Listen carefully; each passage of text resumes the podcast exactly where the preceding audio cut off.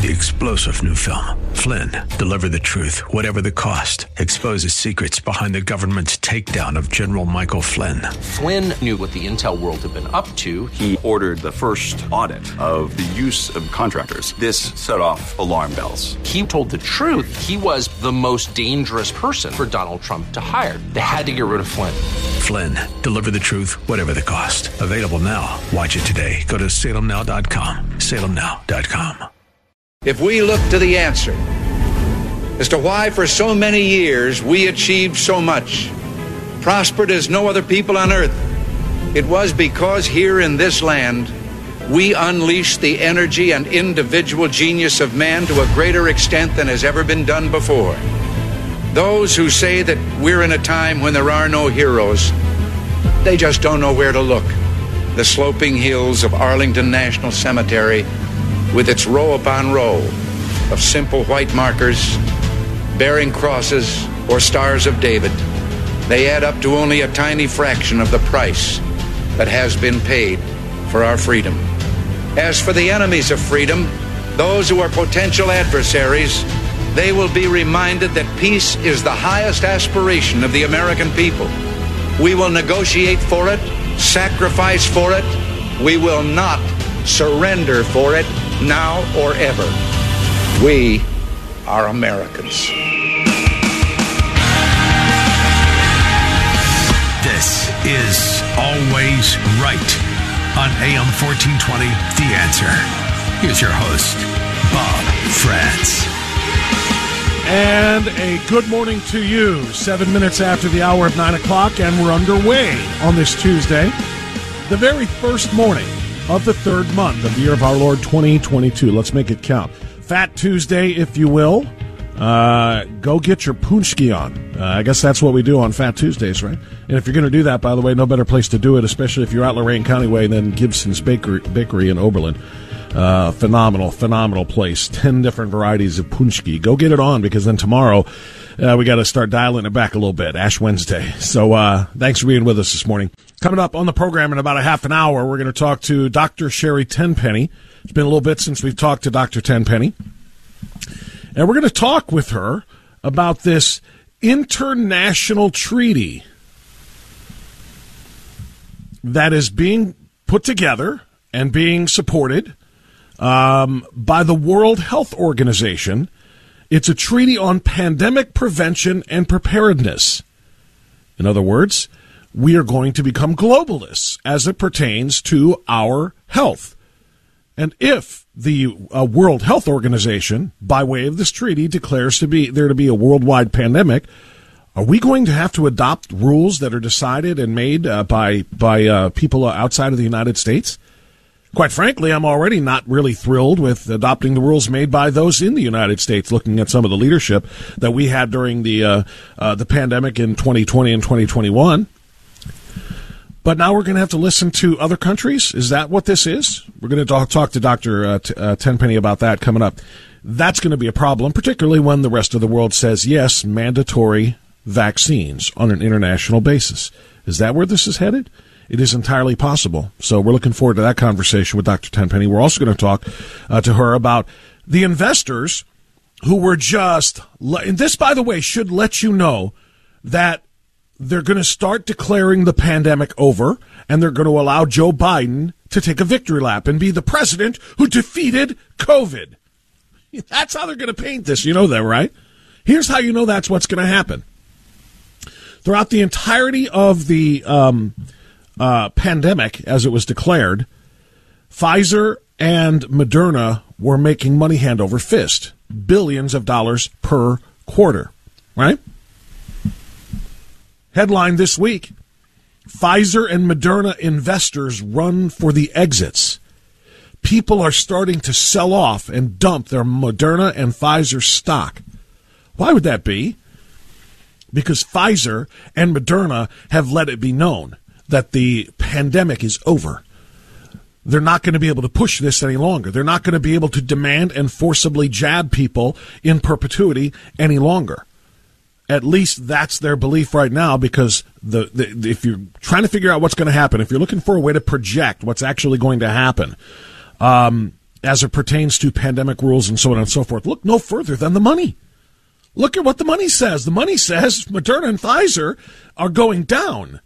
And if Moderna and Pfizer stock are going down, that means they are going to declare essentially the pandemic to be over. Now, they'll still use the fear mongering when it's good for them, and they will, of course, erase it when it's not. For example, tonight, State of the Union address. Told you about this yesterday, right? State of the Union address is tonight. And suddenly Congress, which has lived in fear and has scolded. Now, this is, this is, this is great. This is super telling. Congressional Democrats, just a couple of weeks ago, you may or may not recall, condemned and scolded uh, certain conservative members of the Supreme Court for not wearing masks during their uh, during their meetings and during their sessions. Because Sonia Sotomayor apparently has a condition that makes her a little bit more vulnerable, a little bit more, uh, uh, you know, likely to suffer bad reactions or serious, you know, illness from COVID nineteen. And so they tried. Congressional Democrats tried to scold Neil Gorsuch for refusing to wear a mask, even though it put Sonia Sotomayor in in you know very serious jeopardy health wise. It's a load of crap because they both of them actually came out and said that and said that is absolutely not true. John Roberts, the Chief Justice, said no, that's not true. But this is what Democrats do. They try to guilt people. They tried to guilt people while they virtue signaled with their masks on, guilt people who were not wearing their masks into into being killers, telling them you are killing people if you don't put your mask on. You're sharing this deadly virus. You know you're doing it. Blah blah blah. So Congress, of course, Nancy Pelosi had a mask requirement uh, for pretty much the last two years. And now that Joe Biden's going to give his speech and he's going to try to convince tens of millions of Americans on TV tonight that he's not 37% popular. he's got a 37% approval rating. Absolutely abysmal. I mean, I can't describe to you how bottomed out that number really is. 37% approval. But he's going to try to convince everybody that he's doing a great job tonight. And the one thing they don't want is the optics of half of the chamber covered in masks and the other half not, or everybody being required to wear masks and most Americans who are done with Omicron and done with masking and forced vaccination and so on and so forth.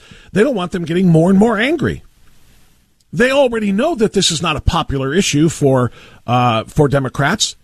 That's why numerous big city uh, urban centers with Democrat mayors and blue states have dropped their mask requirements over the course of the last month or so. They are we're now nine months away from the mid- midterm elections, and they know this is deeply unpopular with Ameri- uh, popular with Americans. So they're going to get slaughtered. They're going to get just completely drowned by that uh, that red tsunami, and so they're dropping their mask mandates. I find all of this very very fascinating. So Moderna and Pfizer are drop. Uh, uh, their stocks are being dumped like crazy. Uh, we're going to talk to Dr. Tenpenny about all of that. That's coming up at 9:35. Then at 10:10 we'll talk to Peter Kirsanow as we do each and every Tuesday. Pete will talk to us about his take uh, on uh, the Russian invasion of Ukraine and tonight's State of the Union address and what we can expect. Here's what we can expect right now at 9:13. We can expect to rise. Patriots, go ahead and stand up if you don't mind. Face your flag if you have one, and I will remind you again, I am collecting flag photographs to be displayed in a gallery on my webpage, which is going to be launched within the next, what is today, Tuesday?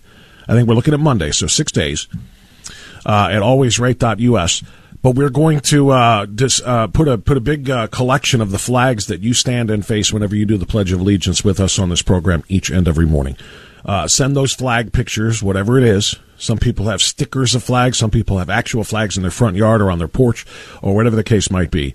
But whatever you see, whatever you view when you are doing our, our um, Pledge of Allegiance every day, send that picture to me. Do it on Facebook just by going to Instant Messenger, search my name and send it to me as a message. As a message, you don't have to be a Facebook friend of mine to make that happen, or send it to me on Gettr, which is my other social media account, or on Instagram.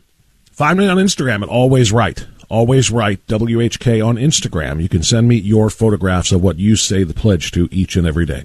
With that, Patriots, go ahead and rise, put your hand on your heart, and let's do that. Leftists, if you're part of the 37% that still think Joe Biden is doing a decent job, well, you have no earthly idea what this country stands for anyway, so you don't have to pledge. You're welcome to, of course, but you'll probably feel more comfortable on a knee next to your favorite ex quarterback for everybody else. I pledge allegiance to the flag of the United States of America and to the republic for which it stands, one nation, under God, indivisible, with liberty and justice for all.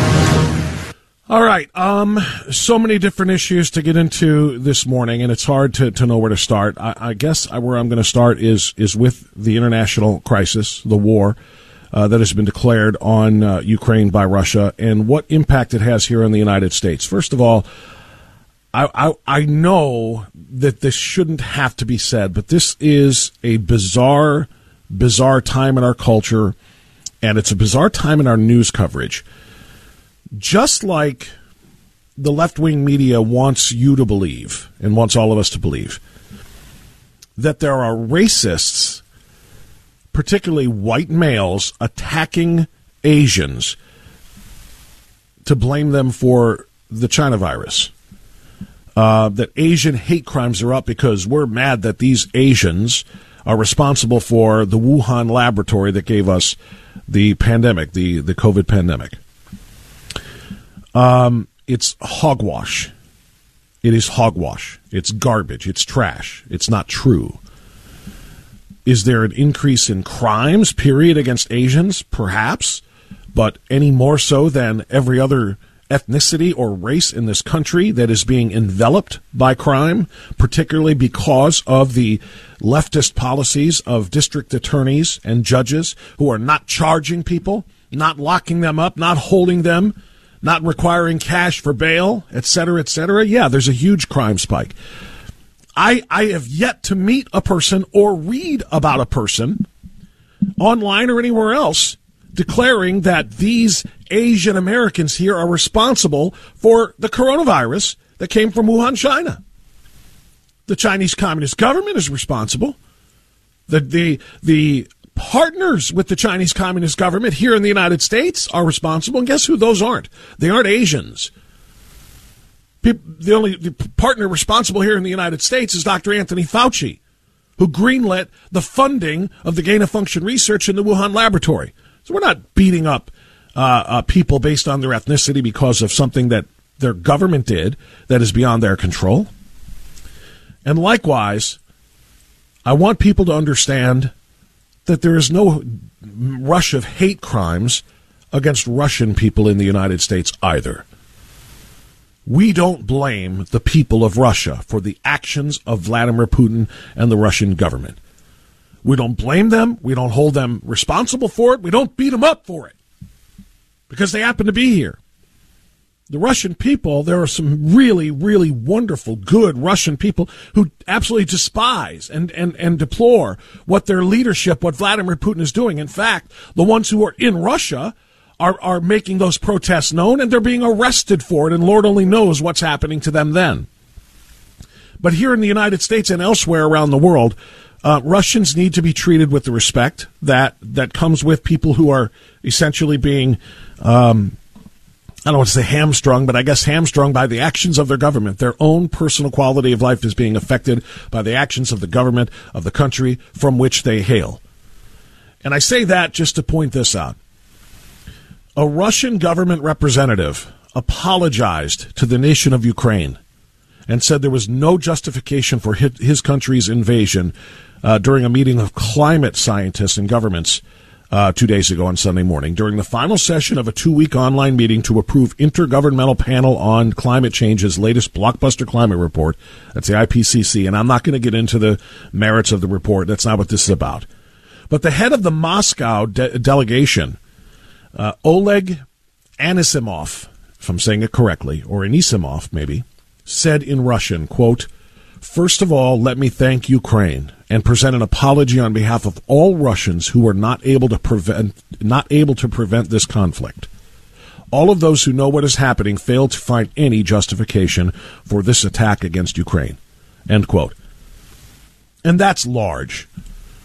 That's large that Russian citizens, people have nothing to do with the military, nothing to do with the government, even though in this, this particular case, I mean, he did represent the government because, and in fact, that made it even much more, you know, I think, um, impressive that a member of Putin's government, even though it's in the climate delegation, uh, literally went against Putin and said there is no justification for what is being done to Ukraine right now and apologized for it. I think that's large, and I think the Russian people um, need to hear that from us too. We don't blame them. We don't blame them. And I don't know, I'll just give you this quick one here before we go to the break. I don't know if you saw or heard this. Um, it was in Russian, of course, but um, there was an apology given. Not an apology, let me rephrase that. The apology is the one that I just told you about. This was a note, a text message sent from a Russian soldier who was on the battlefield, if you want to call it that, in the assault on Ukraine with his mother. It's a text message uh, captured via screenshot. A text message between the soldier and his mother. Now, this was read um, in Russian uh, in a in a in a speech, uh, and I'm trying to find the the context here and figure out where the speech was. But I guess it doesn't matter. It's the content that matters here. But this was read in Russian and then transcribed, of course, by the translator. And this is what it said, because it's heartbreaking. The exchange, I'm quoting now, the exchange was with his mother. I'm sorry, not quoting. The exchange was with his mother who had no idea that he had been sent into Ukraine. Now I'm quoting the text Mama, I'm in Ukraine. There is a real war raging here. I'm afraid we are bombing all of these cities together, even, even targeting civilians. We were told that they would welcome us, and they are falling underneath our armored vehicles, throwing themselves under the wheels and not allowing us to pass. Mama, this is so hard. End quote.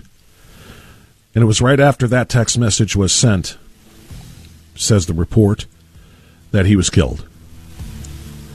His mother believed that he was doing training exercises in Crimea, which is, of course, the territory that they annexed the last time we had a Democrat president in our White House.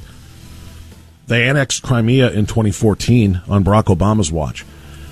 And this soldier had told his mother he was training in Crimea. That's all it was, so that she didn't have to worry. She had no idea he was sent to Ukraine to engage in the invasion, to be a part of the war, until he sent that text message and then got killed.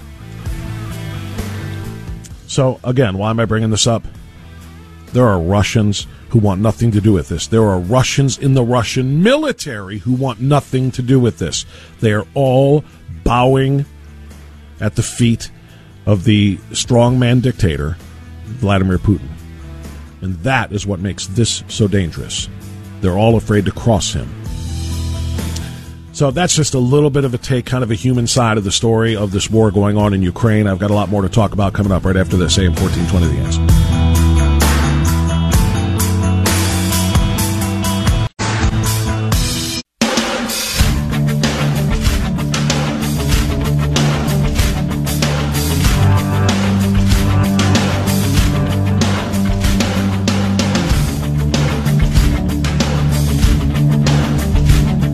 Okay, 925. We'll continue on AM 1420, The Answer. So um, here's the other element of this.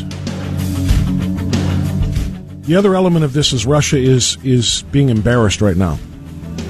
And I'm going to talk to Kirsanow about this in much more depth at 1010. Don't forget, Dr. Sherri Tenpenny's coming up here in about uh, 10 minutes. But at 1010, we're going to talk more about this. Vladimir Putin is, as we know, a dictator, a murderer, a former KGB agent who is responsible for Lord only knows how many deaths.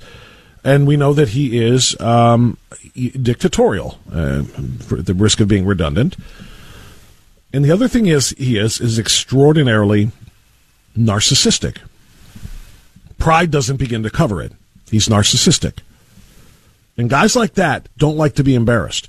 Right now, Vladimir Putin is being embarrassed right now, the Ukrainian resistance is, is extraordinary. It's far, far, far more resistance than he ever thought that he would get. He thought they would roll in and take Kiev by this past weekend. Here it is now. And they have not taken any major city in this land grab of theirs. And the strength of the Ukrainian people is being shown, and the willingness of other nations around Europe and here on North America from the United States to to arm the Ukrainians, to provide them with more weaponry to defend themselves, which is exactly what is happening. um, might indicate that Russia might have to tuck tail and turn and go back home. Except for the fact that, again, this is a narcissist we're talking about. This is this is a man, Vladimir Putin, I think who would rather if he's going to lose, if he's going to be defeated, he would rather go out um, making as much noise as he possibly could on the way. You know what I mean by that. He has already put his nuclear forces, his nuclear agents, on high alert. Would he detonate a nuclear weapon in Ukraine or aim it elsewhere? rather than suffer through the ignominy of a, of a of an embarrassing defeat by a supposedly undermanned, much smaller neighbor that they tried to invade and, and, and just crush? I don't know what he would do, but what I do know is they are already using bombs and weaponry that violates international treaties that have been in place for decades. For decades and and the president of Russia, President Zelensky, or excuse me, of uh, Ukraine, President Zelensky, is getting stronger and stronger and stronger. He is imploring his people to fight with everything they have. He is making national speeches. He is getting uh, he is getting standing ovations. The rest of the world is with him. The rest of the world is marveling. You had Ukrainians who fled the country in advance of the war, now seeing what's going on and then turning around and going back, saying, I'm going to go back and fight the Russians too. The momentum belongs to Ukraine in the face of all of this. And what would a desperate dictator do rather than suffer a humiliating national defeat, international defeat? Uh, Lord only knows. We, we really don't. In his address, President Zelensky last night in Ukraine said there will definitely be an international tribunal against Russia. I can promise you Vladimir Putin is never going to stand for any kind of an international trial or accept international consequences. That's never happening. That's never happening. And if they have to use every weapon in their arsenal to prevent that from happening, I don't necessarily think it would be something that you you um, you you take off the table. You just say no, that'll never happen, because unpredictability is what. And and you know I'll, I'll say this, and it's it's a little bit bizarre, but unpredictability is what makes other nations fearful. Other nations fearful of the actions of that unpredictable leader. They just don't know what he's going to do. That's how we feel right now.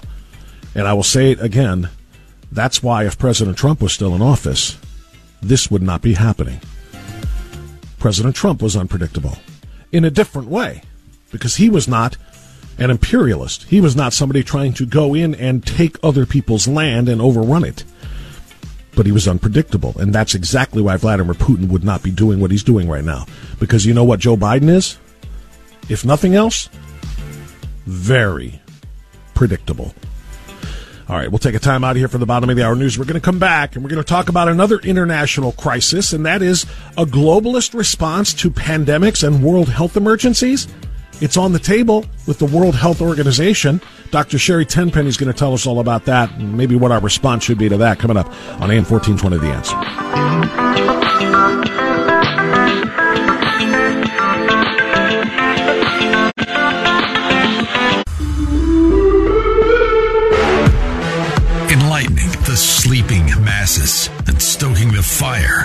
American dream. Always right with Bob Frantz on AM 1420. The answer. Okay, 936, AM 1420, the answer on a Tuesday. Kirsanow coming up, as I mentioned, after the top of the hour. We'll talk to him about Russia. We'll talk to him about Ukraine. We'll talk, talk to him about the uh, State of the Union address. I don't know if a president has ever given a first State of the Union address with lower approval ratings, with more of Americans hating him uh, than what Joe Biden is facing tonight. It's going to be a remarkable thing to see. We'll get Chris Kirsten's thoughts about that. But I want to talk about a global situation right now. Something that we should not have to deal with, quite frankly, in an America first world, but we are going to have to deal with, particularly as it pertains to global pandemics uh, and uh, international health emergencies. These are all the things that they called the COVID 19 uh, uh, virus. And the World Health Organization is apparently ready to put together an international treaty of which the United States would be a part. A treaty on pandemic prevention and preparedness. What would that mean? I can only speculate. Let's see what Dr. Sherri Tenpenny thinks about that. Dr. Tenpenny, good to have you back on our program. How are you this morning? I'm fine, Bob, and thank you so much. Thank you so much. Well, you and I talked uh, uh, last week actually about this, and it piqued my interest. And I looked up a few things about this international uh, treaty, and uh, wow, um, I, I, have to admit, I am I'm very very concerned. It's one thing for us to be told by our government that we don't have the freedom to make our own medical decisions in the face of a quote unquote pandemic. It's another thing if we start to be told by international governments what we have to do with our bodies and how we have to respond in the face of a health emergency. What can you tell us about this?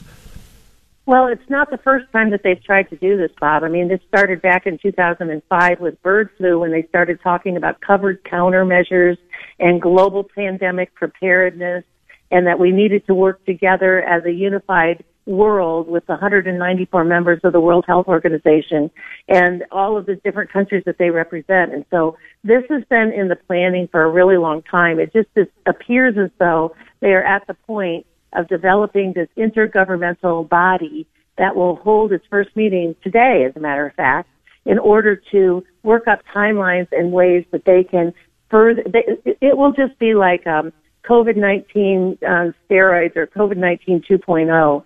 It will be it will be harsher. It will be more controlling. There will be all of the economic uh, sanctions that will be on an individual basis. Um, there will actually be a uh, a way that they can control how we spend our money. It will be controllable currency and they will tell you at what stores you can spend your money, how much at a time you can, you can spend. And that just all couples in with the Chinese social credit scores. So the social credit scores, I was talking about that a little bit yesterday as well, and there are a number of other things that are, that are going to be factored into that. What what is the um, responsibility of, or what do you expect the response of the United States to be with this? If I mean, the World Health Organization can call for this treaty, but every member nation would have to sign on. Um, is it a, is it a given that the United States would do so? I would say, and this is just my personal opinion, yeah. that given the current administration that we have and how they and how they have been so heavy-handed here unnecessarily in many of our states, I believe they will be lockstep with this treaty. Do you believe that they would be just following along with what the uh, World Health Organization leadership decides should be in the treaty, or would we be a, a charter member actually carving out the policy, whatever it is? Well, if it, it says in the in the article about the World Health Assembly, they reached um, the 194 members reached consensus to kickstart this process. I'm sure, I believe that the United States is one of those 194 members, and you know they've all they've always gone along with the pandemic uh, preparedness plan. I remember back in 2005 when I, I wrote this book called "A Bird Flu: It's Not What You Think." In it was in 2005, and I went to Washington D.C. multiple times to, for the for the pandemic uh, planning committees that they were launching there, and it was you could see where this was going even way back in 2005. And now that they have the World Economic Forum at the helm, and they've pulled this off globally, they've got the young global leaders all lockstep with it. I mean, I I don't see that the U.S. would suddenly go, wait a minute, we're not going to do this treaty. We're going to do our own thing because it's already so entrenched at such a global level. I, I just think that we're just going to go right along with it.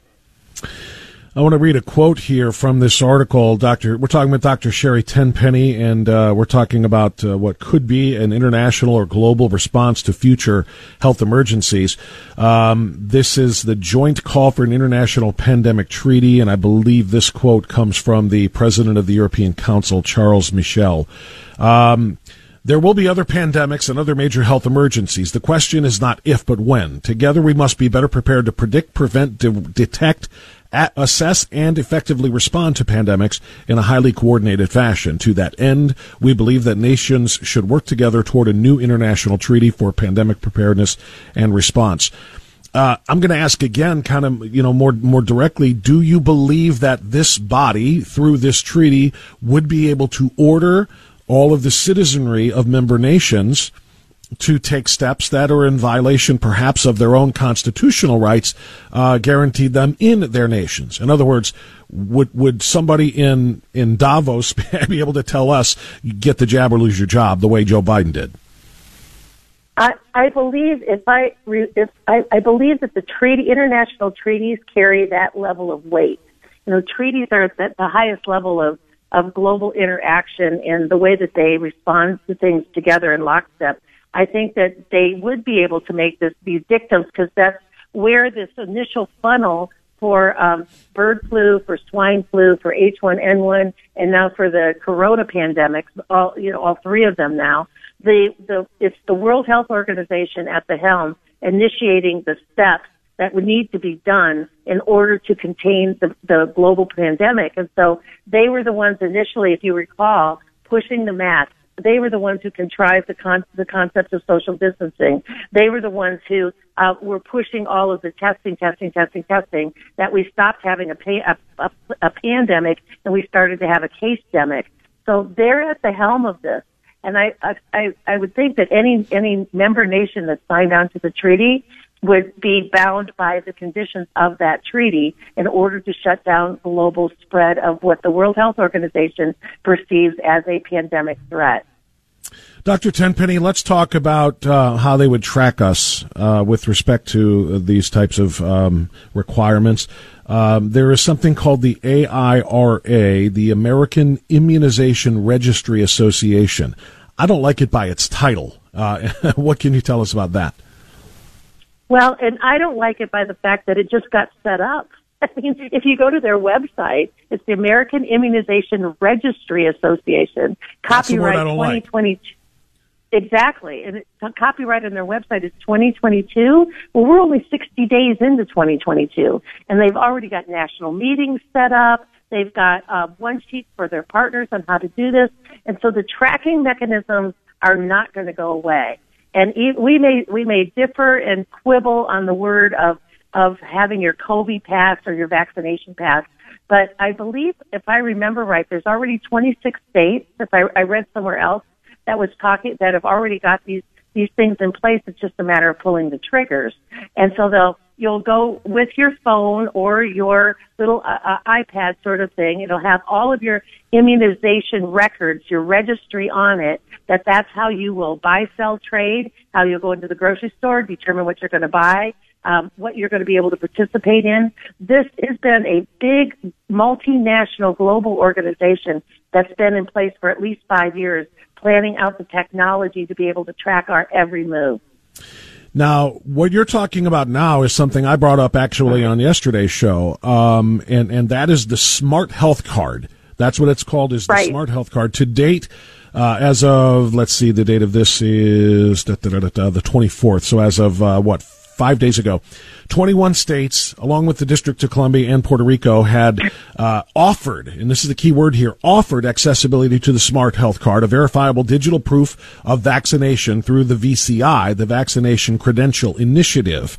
Uh, and this is something people can choose to get, which would be that QR code that says, they, they say rather, that it has only your name, your birth date, and your vaccine status. That's it, that it doesn't carry any other health information.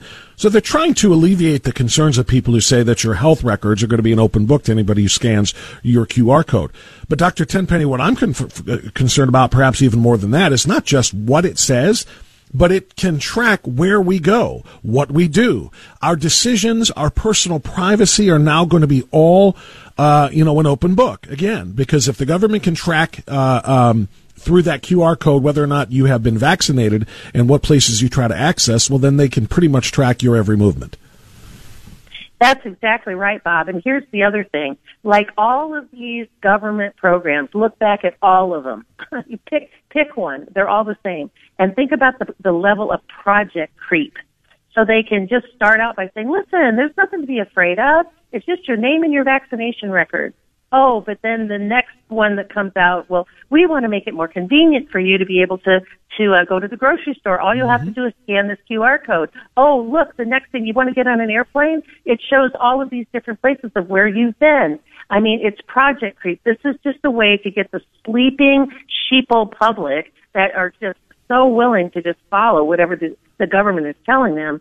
That there's nothing to be concerned about. Don't worry. It doesn't have your record on it.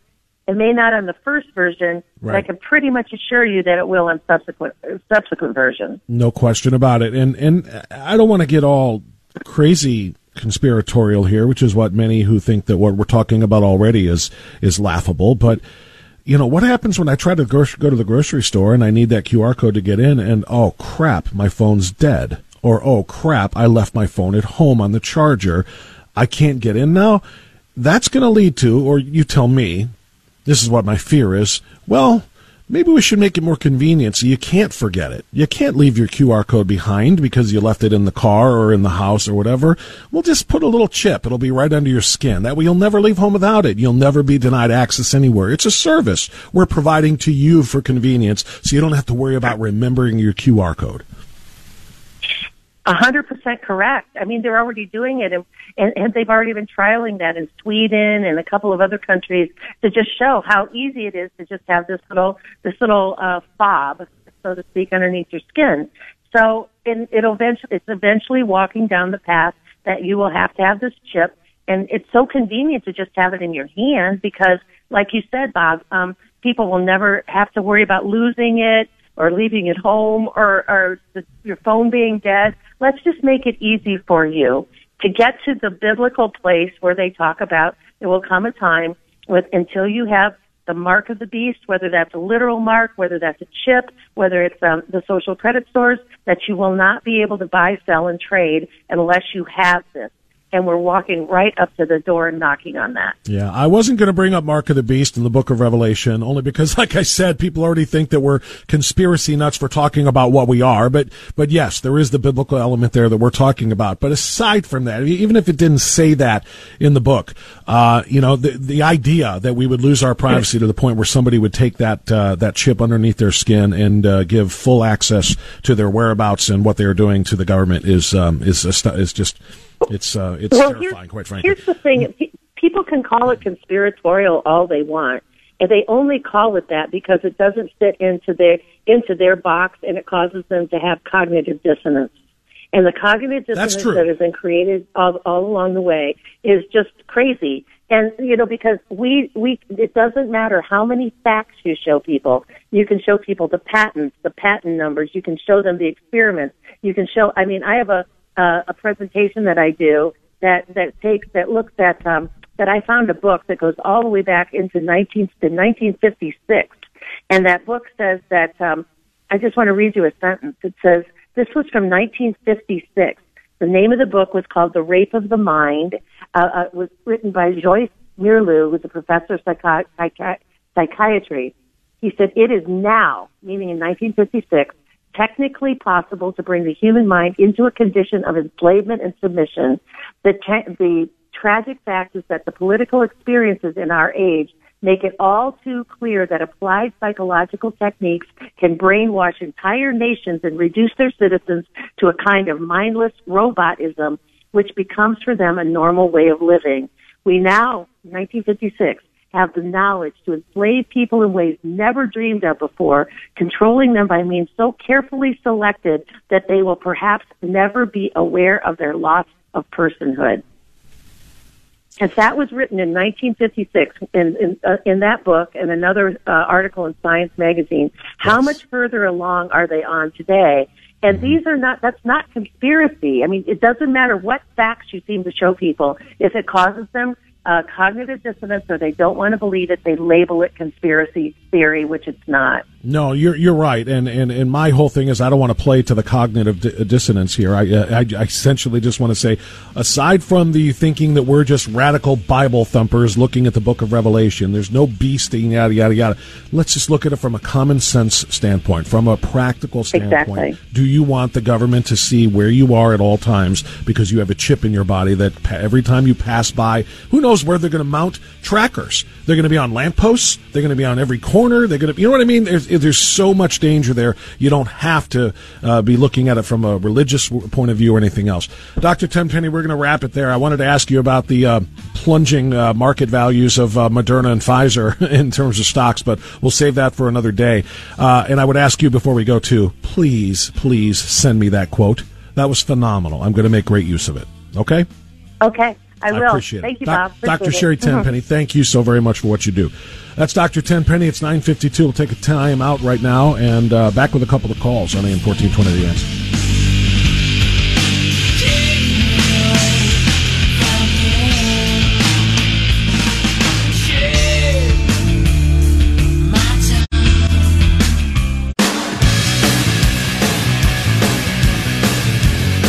Nine fifty-five on a Tuesday.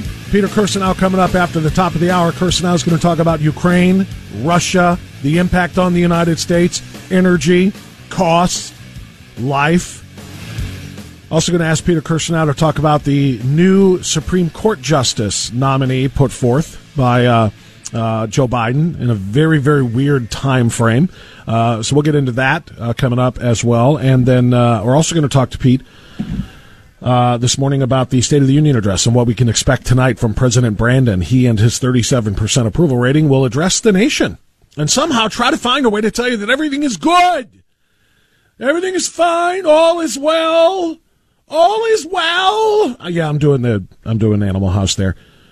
But I mean, really, in, in all seriousness, that what's he going to do? How is he going to stand there like Kevin Bacon in Animal House and tell us that all is well, all is well. He's going to try, but I just, I, it's going to be very interesting to see how that works out for you. Because if there's one word, and I'm going to steal this from Senator Ted Cruz, who tweeted yesterday, the State of the Union under President Biden can be summed up in one word crisis. Right? Now, he was inaugurated January 2021. It's now March 2022, so we'll give it 13 months ish. Um, in 13 months, here's what we have.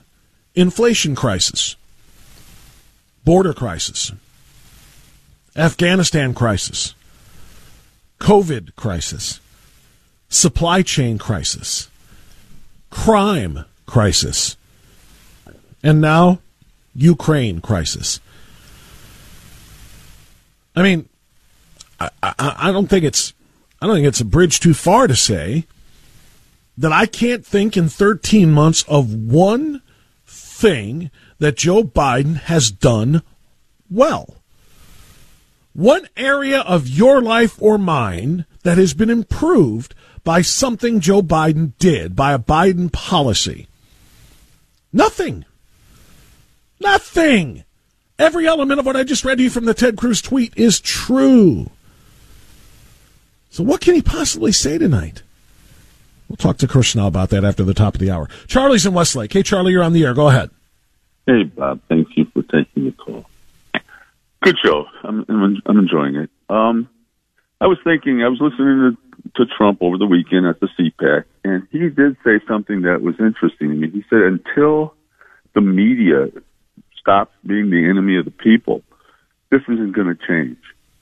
And I'm going, how are we going to change this mass media from being anti-American? And I'm thinking the root is they all go to these liberal journalism schools that promote this stuff. They're just constantly promoting anti-Americanism.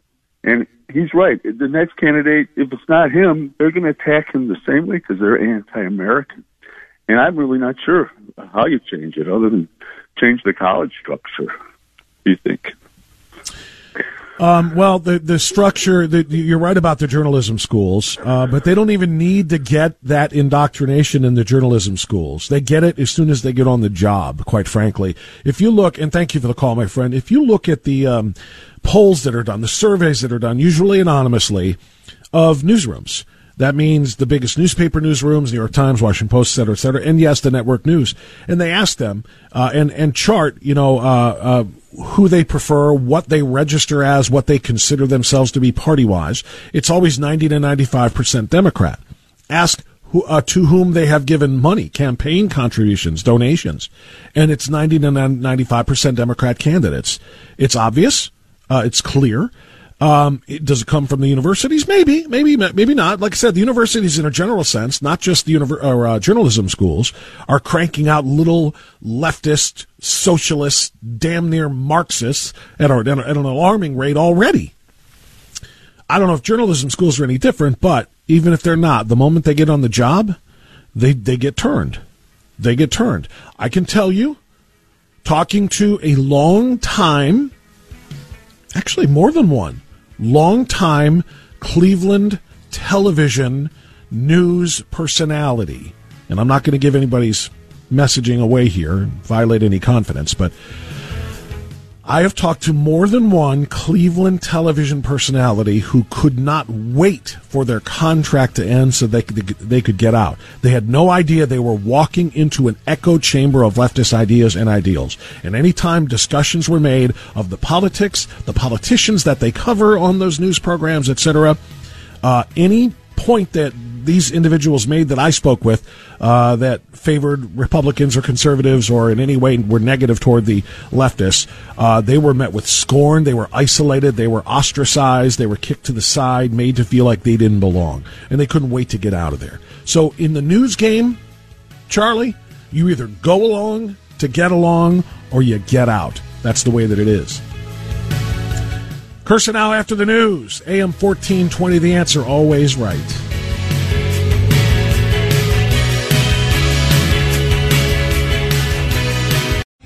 Three star general Michael J. Flynn, head of the Pentagon Intelligence Agency, knew all the government's dirty secrets. He was one of the most respected generals in the military. Flynn knew what the intel world had been up to, he understood its funding. He ordered the first audit of the use of contractors. This set off alarm bells. The explosive new documentary, Flynn, Deliver the Truth, Whatever the Cost, uncovers the facts behind this scandal. Flynn told the truth. He was the most dangerous person for Donald Trump to hire. I find out the worst enemy that I'm going to face in my life is right here in America. They took my assessment and they wanted me to change it. And I was like, I'm not changing it. They had to get rid of Flynn with in depth interviews, archival footage, and never before seen personal records of the man behind the headlines. I just felt like I was drowning. Flynn, deliver the truth, whatever the cost. Available now. Watch it today. Go to salemnow.com. Salemnow.com.